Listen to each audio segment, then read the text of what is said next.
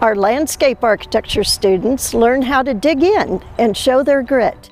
The student chapter of the American Society of Landscape Architects helped Lincoln Parks and Recreation with an annual spring planting event. It's fun doing this hands-on work because it's nice to get out of the classroom, get out in the field a little bit, get your hands dirty. Nice working with the plants and working with uh, Parks and Rec. The ASLA students planted a daylily garden outside the Lincoln Children's Zoo.